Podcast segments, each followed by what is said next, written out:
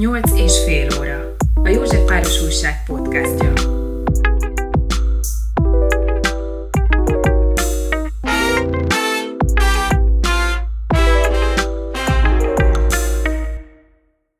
Milyen utak lehetőségek állnak a vesztes választás után az ellenzék előtt? Jánmor András párbeszédes parlamenti képviselőt kérdezzük arról, hogy hogy látja az ellenzék jelenlegi helyzetét. Érdemes volt beülni a parlamentbe? Összefogáspárti vagy az ellenzéki pártok közti verseny ideje van most itt. Én Dercsényi Dájd vagyok, ez pedig itt a 8 és fél óra, a József Város Újság podcastja.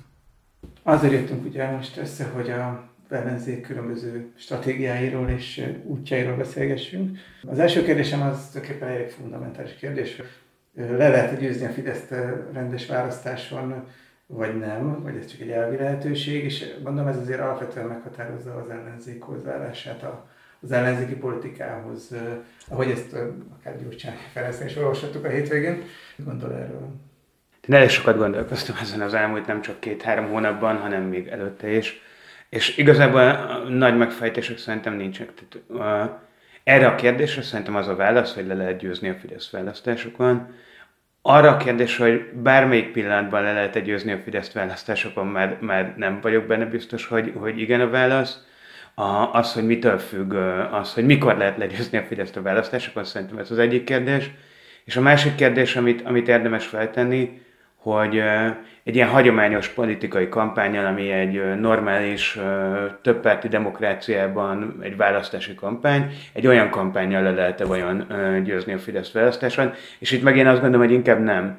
Tehát a, akkor erőforrás különbség van a, a kormánypárt a, és a körülötte lévő üzleti körök, a média érdekeltségek és a, az ellenzéki pártok erőforrásai között, hogy ezt egy ilyen a, hagyományos szórólapozunk, plakátolunk, kitalálunk üzeneteket, elmondjuk őket, az, az ne, én szerintem az, ezzel nem lehet ezt az erőforrás különbséget csökkenteni, hanem pont azt kell kitalálni, és szerintem ez lenne, ha lenne stratégiája az ellenzéknek, ez lenne a kérdés, hogy mik azok a fundamentumok, amik fenntartják ezt a rendszert, és ezeket a fundamentumokat hogy lehet megbontani, illetve hol lehet azt az erőforrás különbséget behozni, ami van a kormány és az ellenzék között. Uh-huh.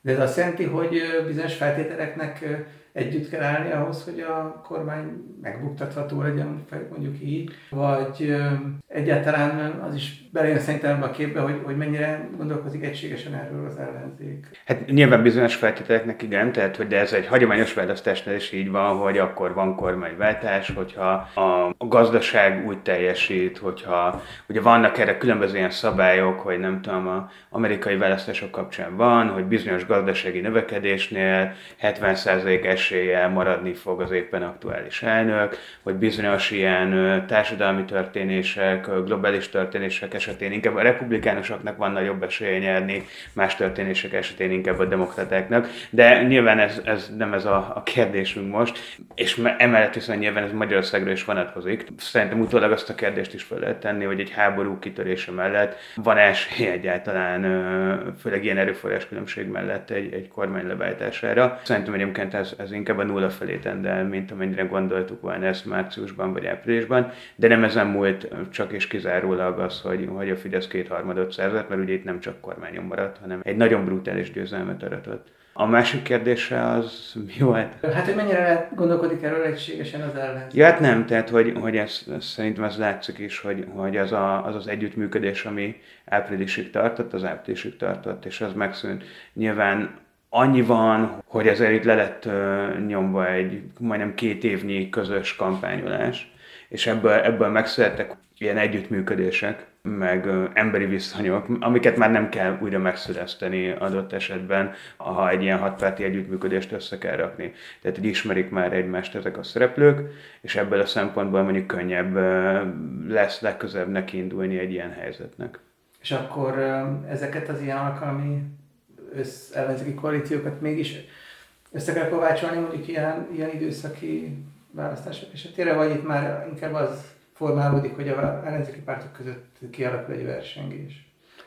Szerintem helyben sokkal inkább, főleg ott, ahol, ahol 2019-ben egyébként nyert a, a, ez a hatpárti együttműködés, ott, ott sokkal inkább meg vannak épülve ezek a, az, az együttműködések. Nyilván van, ahol erősebben, van, ahol gyengébben, de hát itt, itt arról van szó, hogy emberek most már két és fél éve nap mint nap együtt dolgoznak, és együtt próbálnak meg városokat irányítani, de még szerintem azokon a helyeken is, ahol ellenzékben van az ellenzék, azokon a helyeken is azért, azért ahol lett mondjuk 3-4-5 önkormányzati képviselő, aki, aki ennek, ezeknek a pártoknak a színeiben van, azok is megtanultak valamilyen fajta módon együttműködni, vagy éppen nem tanultak meg együttműködni, és ebből, ebből lesznek majd gondok. De ahol nem, nincsenek ilyen gondok, ott szerintem, szerintem ez sokkal könnyebben meg fog történni, mint akár egy országos szintű együttműködésben.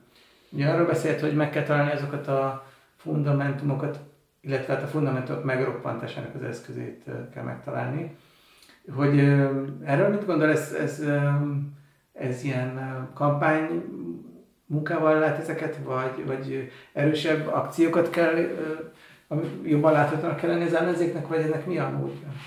Hát szerintem ezek a fundamentumok, én nem tudnám azt mondani, hogy ez és ez és ez. Ezek nem ilyen napi politikai dolgok, hanem, hanem strukturális rendszerkérdések. Tehát, hogy hogyan tagozódik be mondjuk Magyarország az Európai Unióba és annak a gazdaságába, milyen a német nagy tőkével való viszonyunk, ez hogyan hat azokra a, a vállalkozásokra, akik Magyarországon termelnek, hogyan hat egyébként a munkaerőpiacra, milyen bérrendszer van Magyarországon, és ez hogyan alakult ki, tehát, hogy ilyen dolgokban vannak a felépítményei ennek a rendszernek, és az a kérdés, hogy ezeken hogy lehet változtatni, illetve hát, hogy van-e igény például változtatni, tehát, hogy mondjuk a, a Magyarországi ipari munkásság az jól el van azzal, hogy egyébként Kelet-Európában, Euróban a legkevesebb fizetést kapja, jó, Bulgária talán kevesebbet, kevesebbet keresnek, tehát, hogy de emellett van egy ilyen biztonságérzetük, vagy itt, vagy itt van valami létező elégedetlenség azért ezzel kapcsolatban. Ha nincsen, akkor akkor, akkor igazából én nem hiszek abban, hogy embereket rá lehet venni arra, hogy akik nem elégedetlenek a helyzetükkel, hogy elégedetlenek legyenek a helyzetükkel, vagyis hát egy normális viszonyrendszerben lehetne azt csinálni, hogy, hogy itt az csak az a kérdés, hogy tudatosak-e azzal, hogy mi, mi a saját helyzetük, de én, én azt gondolom, hogy ebben a rendszerben Magyarországon nagyon nehéz embereket nem kormányzati pozícióból bármilyen helyzettel tudatosítani. Hát lehet, hogy most tudatosulnak jobban a dolgok, amikor megkapják az első emelet rezsiszámlájukat, vagy látják, hogy a másfélszeresére emelkedtek az árak fél év alatt üzletben. De gondolom ez is egy, egy kommunikációs része az ellenzéki politizásnak, hogy akkor, akkor lássák, hogy, hogy még milyen lehetőségek vannak, hogy milyen választás van, vagy hogy kapjanak egy olyan üzenetet, amit megfontolnak a esélyt hozzájuk. Tehát, hogy ez szerintem azért összefügg a tudatosítás, meg az, hogy ők észreveszik ezeket a struktúrákat, amik fennállnak, hogy ezt valaki megmutassa nekik, vagy elmondja nekik. Tehát azt gondolom, hogy itt az ellenzéknek ebben van, vagy lehet feladata és, és munkája. Nyilván a, nem azt mondom, hogy hogy minden eleve van rendelve. Inkább módosítom az előző mondataimat, hogy nagy struktúrális kérdésekben nehezen hiszem, hogy, hogy így az ellenzék át tud vinni dolgokat. Főleg úgy, hogy igazából mondjuk a választások előtt szerintem azért tudtak figyelni jobban az ellenzékre, és még szerintem ott is nagyon-nagyon kevés tartalmi üzenetet sikerült átadni, de ennek mondjuk szerintem voltak mondjuk úgy kampányszervezési hibái, Azért figyeltek kicsit jobban, mert hogy egy nagy tömbről volt szó, és annak volt egy vezetője, sőt egyébként akár több vezető arca is volt, ami a nagy tömbilét az erőt adott alapvetően, és azért a 7%-os ilyen pátra, 6%-os olyan pátra, és az általuk mondott ígéretekre nyilván teljesen érthető okokból kevésbé figyel a média is, meg kevésbé figyel az állampolgár is, mint amikor egy hát azt hittük 40, de maradjunk a 35%-os tömb képviselői vagy, vagy politikusai mondanak valamit. Uh-huh. Arról mit gondol, hogy ez az összefogás működhetett volna, csak rosszul volt összerakva, vagy működtetve, vagy esetleg működhetett volna, de olyan rossz volt a, a történéseknek a folyása, hogy tényleg ez a háború nem sokkal a, a választás előtt tört ki, és ez, ezt a az előnyt kihasználta mondjuk a kormány, és a Fidesz, még az ellenzék nem. A körülmények szerencsétlen együttállása, vagy esetleg az ellenzéki, összeellenzéki munka elégtelensége, vagy, vagy nem megfelelő mi volt a, okozta ezt a kudarcot, vagy pedig abból nem működhet így az összeellenzék. Hát a, az, hogy ki tudja jobban kihasználni mondjuk a háború helyzetét, nyilván annak vannak adottságai, kinek van külügyminisztere, kinek van egy külpolitikai apparátusa, kinek van hozzáférése bizonyos információkhoz, de azért az, hogy egy kampányban ezt hogyan használjuk, annak, és e, ezért mondom, hogy lehet, hogy ez egy ilyen esetben mindenképpen a, a kormánypártoknak kedvez. A, nyilván ahhoz, hogy mi a háború történése, az is kérdéses ebben, de az, hogy ki tudja ezt kihasználni, az azért kampánygépezett működés is és hogy, hogy azért látszott, hogy ott a Fidesznek is volt egy, egy pár napos csúszás, amire ezt így irányba rakták, hogy mi a, mi a gondolat, mit kell mondani, csak hát a, az ellenzéki kampánynak meg hát két hónapos volt, vagy hát mai, mai napig nincsen egységes ellenzéki üzenet szerintem a háborúval kapcsolatban. De magára az ellenzéki együttműködésről pedig Szerintem az van, hogy én nem, nem láttam még mindig azt, hogy lenne nagyon alternatívája ennek. Lehet, hogy ez meg fog történni és meg fog születni, valami gondolat, vagy lehet, hogy az lesz a gondolat, hogy mondjuk nem választáson kell a, küzdeni a rendszerrel szemben. Én ezt kevéssé látom megvalósíthatónak, azért, mert hogy így e, ez egy olyan eszköz, amit mindenki ért ebben az országban, ami egyébként egyszerre az előnye és egyszerre a hibája is. Mint a választás. Igen, igen, igen, igen. A, a másik, másik részre viszont, tehát hogy nagyon-nagyon nehezen látom azt, hogy szerintem akkor nem lesz ellenzéki együttműködési kényszer, hogyha a Fidesz azt akarja, hogy ne legyen. Tehát azért a jelenlegi választási szabályok mellett tényleg nincsen ennek alternatívája. Amit viszont szerintem érdemes így, így megérteni, vagy, vagy érdemes ebbe egy kicsit gondolkozni, hogy hát ez volt az első alkalom, amikor ez így működött. És kevés olyan dolog van az életben, ami első alkalommal tökéletesen működik. Az a kérdés, hogy, hogy vannak-e azok az emberek, akik ezt működtették, azokban van-e belátás és önkritika abban, hogy, hogyan, hogy mi az, amit jobban kéne ebben az egész rendszerben működtetni, tudnak-e tanulni belőle, és, és legközelebb tudnak-e ennél egy jobb verzióját összerakni a kampánygépezetnek. Uh-huh.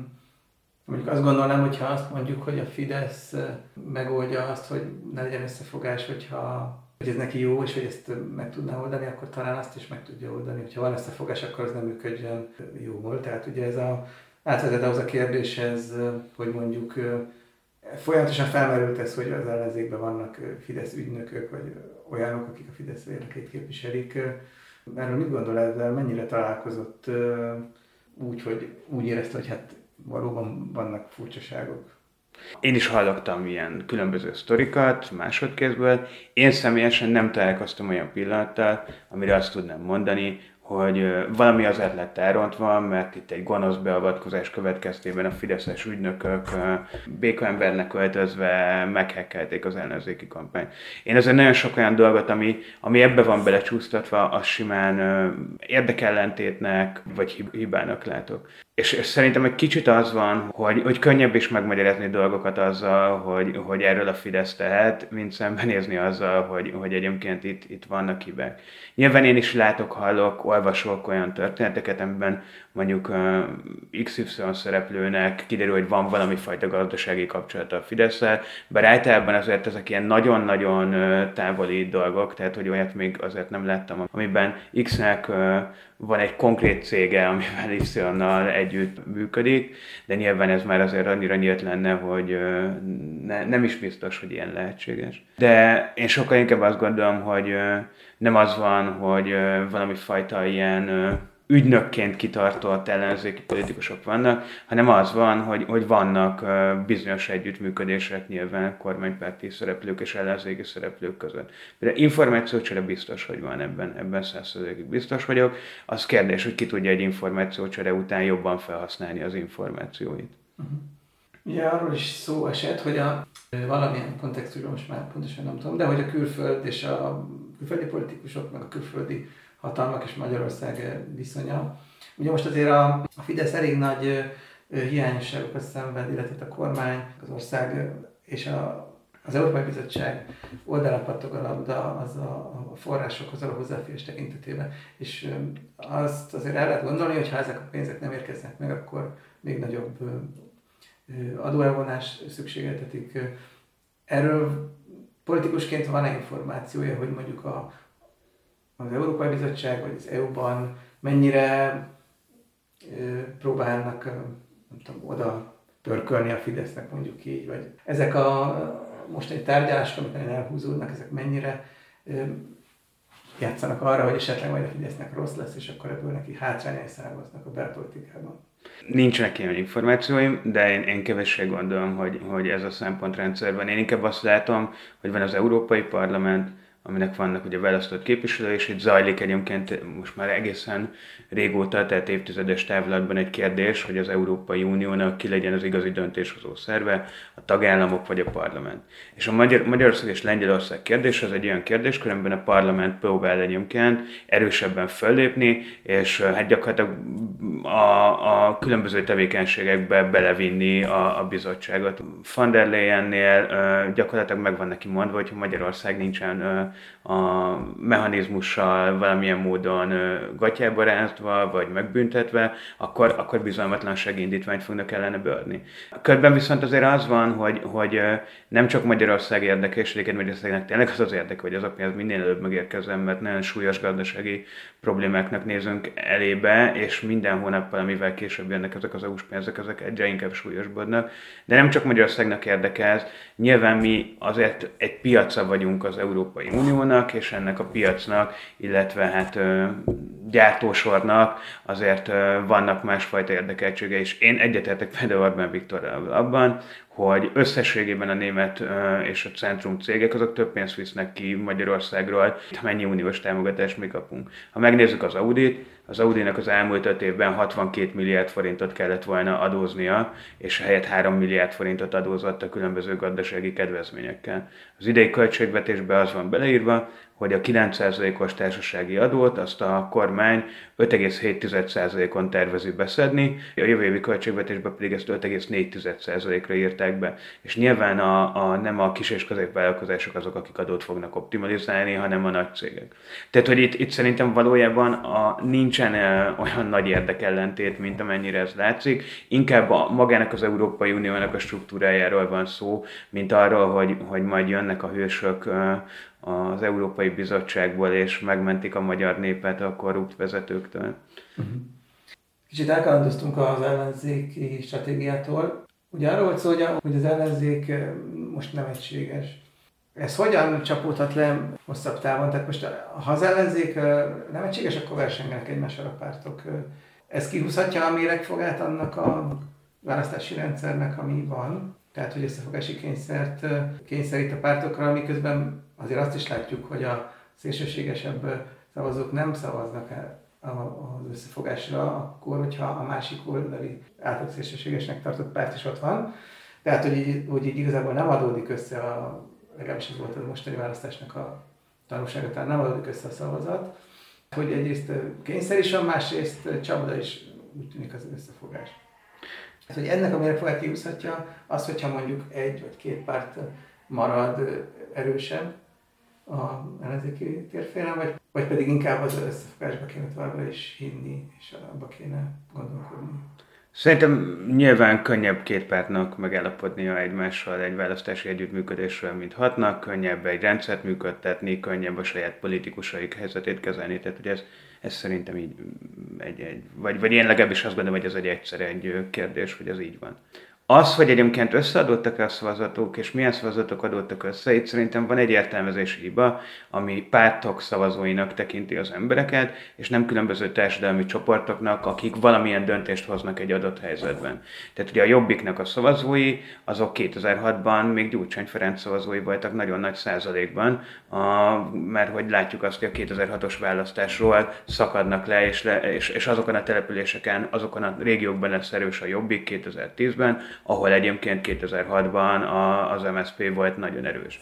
Tehát, hogy itt én, én kevésbé látok ilyen állandóságot, vagy hogy, hogy így a pártokhoz való viszonyban állandóságot, tehát ha megnézzük, hogy a Jobbik milyen utat járt be mondjuk, ott is azért van egy, egy szélsőjobbról befelé való jövés, és mégis azért a szavazóik a, a nagy része pont ebben a befelévésben velük tartott, ha úgy tűnik, hogy utánuk nem, utána nem tartott velük. És akkor lehetne folytatni. Igazából az a kérdés, hogy hogy, hogy találjuk meg ezeket a társadalmi csoportokat, milyen üzenetük van feléjük. Szerintem itt nem az a nem a DK vagy Jobbik kérdés volt az, ami igazából a szavazókat otthon tartotta, hanem az, hogy hát nem nagyon beszéltünk pont azokhoz a társadalmi csoportokhoz, akik 2006-ban még az MSZP szavazói voltak, utána inkább Jobbik szavazók vagy Fidesz szavazók lettek egyébként, a, akik nyilván ez az alsó középosztálybeli, mondjuk például panelokban lakó, panelházakban lakó emberek, a főleg nagyvárosi megyeszékhelyeken élő, élő emberek.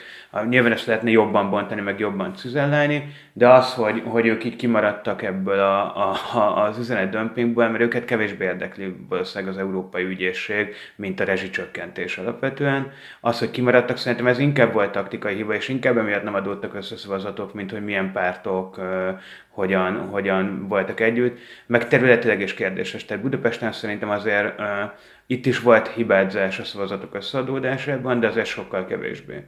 Tehát a, a több olyan választókerület van, ahol azért majd közelíteni lehetett ahhoz, ami a, a 18-as összavazó szám volt.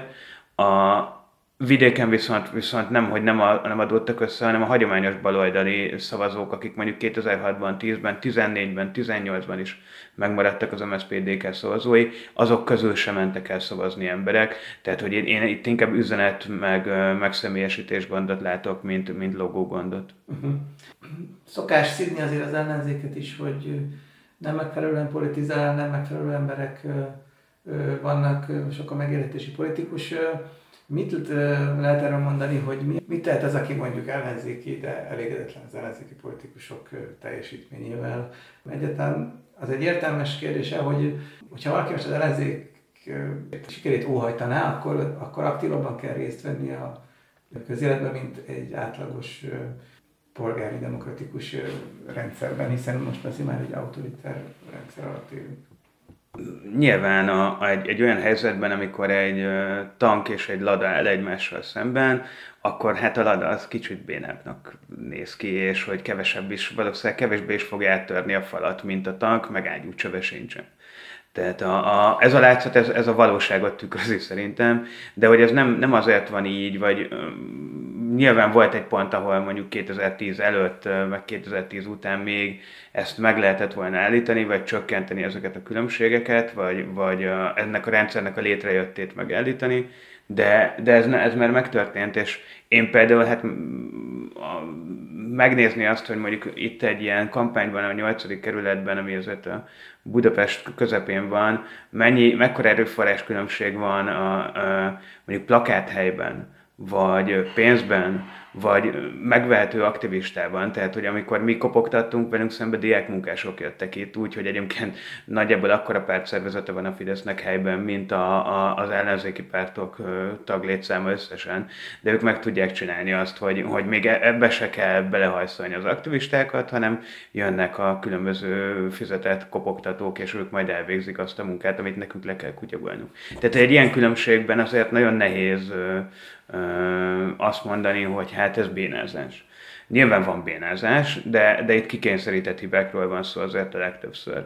A, és nagyon-nagyon-nagyon ügyesnek és okosnak kell lenni, hogy ezeket a kikényszerített hibákat az ember ne védse el. Ez tényleg a tipikus Márkizaj Péter effektus, hogy, hogy tényleg most Orbán Viktor elmondta ugye három hete azt, hogy akinek magas a rezséje, az keressen többet, vagy spóroljon.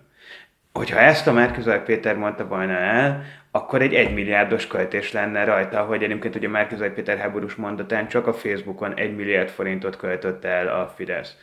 Most nincs ezen egy milliárdos költés, mert nyilván az ellenzéknek nincsen nem, hogy egy milliárd forintja erre, hanem, hanem mondjuk, hogyha nagyon üzé lenne, akkor két millió forint mondjuk lenne, de igazából két millió forint meg nem ér ezen a szinten nagyjából semmit.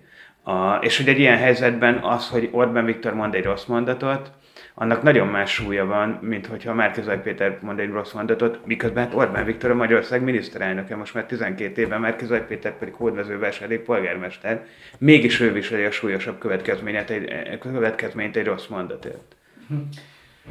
Erről is akartam kérdezni, hogy a kormányzati erőfölé minden szinten, de azért mégis úgy tűnik, hogy a közösségi médiában nagyobb tere lehet az ellenzéknek megszólalni, mint a mint a hagyományos médiában, ami, ami nem mindig ér el már új embereket. Nyilván ez is pénzkérdés, de hogy milyen utak lehetőségek vannak ezen a téren? Mennyire lehet a fiatalokat megszólítani mondjuk a TikTokon, úgy tudom, hogy ezzel is kísérletezik.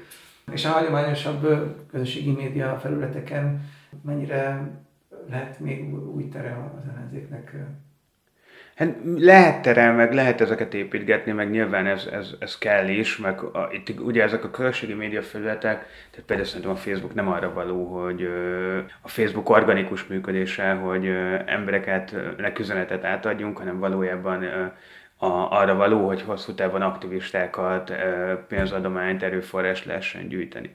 A, tehát, hogy, hogy, hogy igazából szerintem a, Facebookos jelenetnek ez a célja. A Facebookon hirdetéssel lesz el bárkit. Tehát, hogy, hogy sajnos ez, ez, ez Uh, lehet mondjuk nyilván egy egymilliós Facebook oldallal, mint Orbán Viktor van, ott már egy kicsit, kicsit nagyobb léptékben tudsz működni, de hát hogy én, én mondjuk egy, az a Facebook poszt, amit kirakok, és mondjuk nagyon jól pörög, az igazából egy 50 ezer forint hirdetés. Tehát, hogyha ha, ha naponta elköltenék 50 ezer forintot, akkor így mindenfajta munkanélkül ugyanazt a, az elérést elérném, mint amennyivel ez így nagyjából görgetve van. És hát a, a napi 50 ezer forintnál azért jóval többet be lehet ebbe elpakolni. A, ezek a közösségi média felületek igazságtalan felületek, tehát itt nincs arról szó, hogy, hogy demokratizálni ez a közéletet, sőt, pont az ellenkezőjéről van szó egy csomó szempontból, hogy hogyan oszt meg, hogyan, hogyan erősít föl olyan, olyan hazugságokat, amikkel aztán nem tudsz mit kezdeni.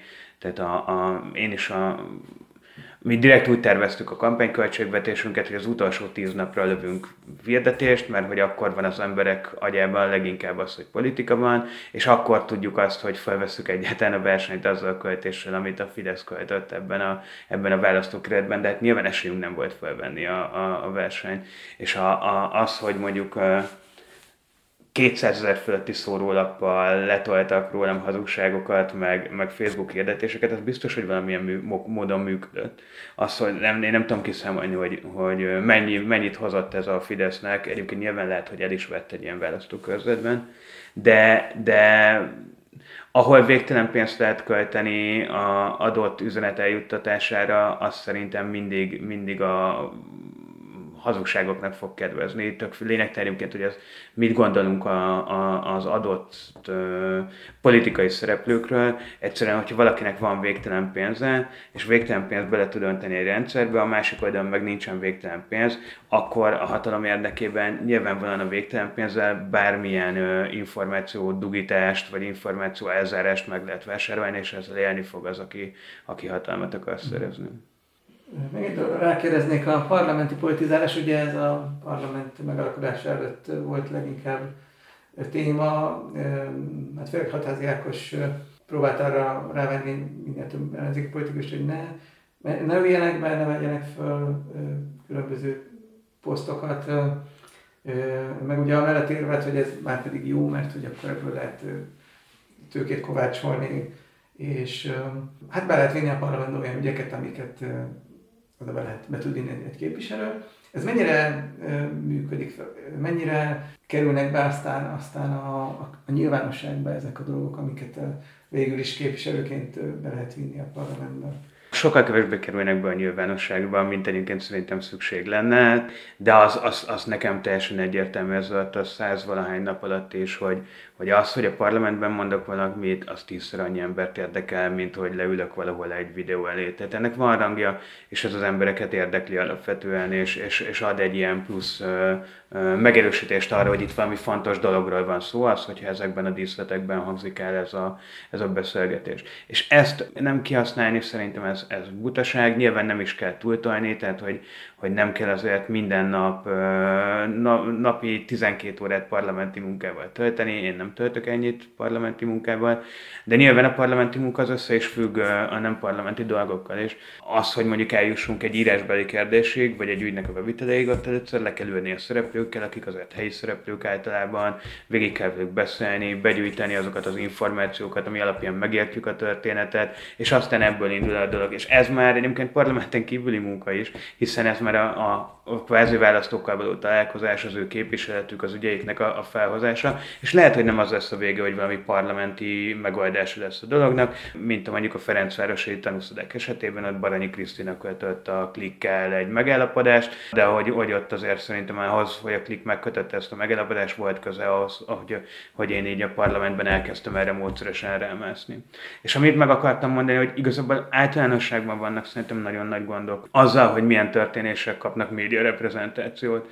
Volt ez a feltöltőkártyás áramvásárlás dolog, és itt, itt azért vért kellett izzadni azért, hogy, hogy, hogy így szerkesztőségek ezt egy releváns dolognak tartsák. Voltak olyanok, akik annak tartották, az egyik szerkesztőség például azért, mert hogy ott volt egy újságíró hölgy, aki, aki feltöltőkártyás áramvásárló volt, és így értette a dolgot. De nagy ezt így nem nagyon értette, tehát egy nagyon bonyolult rendszer, és nem nagyon értették az emberek. Közben viszont 120 ezer háztartásról van szó. Ez abszolút mérhető például ahhoz, ami, ami mondjuk a katás érintetti szám és közben az egyik az ilyen nagyon minimális média reprezentációt kap, a másik meg gyakorlatilag hónapokig téma, sőt úgy téma, hogy egyébként még a magát a rezsinövelést is egészét is kicsit leuralja, tehát hogy, hogy hiába mondták azt mondjuk a tüntetők nyáron, hogy ők a rezsinövelés miatt is kint vannak, ezek katás tüntetések lettek. És hogy, hogy ennek van-e köze például ahhoz, hogy mondjuk az újságírók hány százaléka végzi katával a működését. És itt nem, a, nem azt akarom mondani, hogy, ez, hogy azért írnak róla, mert hogy ez az ő életüket érinti, és ezt így tudatosan átgondolják, hanem az, hogy egyszerűen értik a problémát. És hogy, hogy persze, hát a, én is katázok, a haverom is katázik, stb. Értem, hogy miről van szó, ez fontos. És hogy egy csomószor azt láttam, hogy olyan ügyek, tehát mondjuk a PB uh, gázpalackok ügye, ami, ami szintén egy szerintem százezres nagyságrendet érint, és, és ott konkrétan az van, hogy egy olyan PB palack van uh, többek között rezsicsökkentett áron, amit nem árulnak a cégek. Uh-huh. Tehát, hogy, hogy olyat kell venni, ami nem rezsicsökkentett áron van, mert hát sajnos kifogyott a készletből most már két hónapja. Hogy, hogy ezek az ügyek nem jutnak el egyszerűen odáig, és nyilván az nem azért nem, mert itt valami gonoszság van, hanem mert nincsen idő és energia arra kifelé való fordulásra, ahol, ahol ahol itt tényleg átlátjuk azt, hogy mik az ország ügyei. És hogy nekem, nekem az a tapasztalatom képviselőként is, hogy iszonyatosan nehéz még vinni témát is úgy, hogy is srácok, hello, itt van ez a téma, ez szerintem iszonyatosan fontos, foglalkozzatok mm-hmm. velem. Azt még megkérdezném, hogy ugye említette a tank és a lada különbséget, de nyilván egy lada gázpedálját is lehet végignyomni, meg lehet csak itt túráztatni a motort. Mennyire érzi azt, hogy az ellenzékben ugyanúgy elvégzik ezt a parlamenti munkát, amit említett, hogy, hogy ez összefügg a nem parlamenti munkával, ezek egymásra épülnek, beszélni kell a szereplőkkel. De ugye a parlamenti munkát lehet úgy is csinálni, hogy, hogy igazából egy színház, az ember előadja maga 5 perces monológiát, és aztán gyakorlatilag így elalibizik. Mennyire érzi azt, hogy a, az ellenzéki politikusok ilyen nagyon lelkiismeretesen hajtják a, a munkát a parlamentben? Szerintem viszonylag igen. Tehát a, ugye különböző szerepek vannak. Mondjuk egy átlag e, választókerületi képviselő azért választókerületi képviselőként viselkedik teljes egészében, és azok az ügyek, amiket ő, ő bíz, próbálkozik, stb. egyezt az önkormányzattal, azok, azok nem láthatóak. Én látok olyan e, egyéni képviselőt ellenzékét, akinek a, a sokkal több e, fogadóra és helyi becsatlakozása van, mint például nekem. Egyszerűen azért, mert ott már ki van épülve egy rendszer, tudják az emberek, hogy hova kell menni, stb. Nem, még ez a rendszer nincsen kiépítve, majd ez remélhetőleg ősz végére normálisan, normálisan ki fog épülni, hogyan értesítjük az embereket a fogadóráról, hogyan csinálunk ennek egy olyan állandó helyszínt és időpontot, ami elérhető és, és megjegyezhető. De hogy vannak olyan képviselők, akik, akik egyébként pártmunkát csinálnak, tehát hogy mondjuk a, a pártigazgatóként működnek, az is egy feladat, amit el kell végezni, és az is nem látható feltétlenül ennyire. Tehát hogy itt szerintem különböző, különböző szempontok vannak, és különböző ö, szerepkonstrukciók arra, hogy hogyan kell ezt a parlamenti képviselői létet tolni. Olyat, aki, akin azt érzem, hogy kifejezetten tényleg csak a pénzt fölvenni megy a parlamentbe, ilyet nem ismerek, abban már lehet különbség, de nyilván nem is ismerek mindenkit, de abban már lehet különbséget tenni, hogy ki milyen képességekkel rendelkezik ahhoz, hogy, hogy ezt a munkát el is lássa. Mhm, értem. Jó, köszönöm szépen a beszélgetést. Én is köszönöm szépen.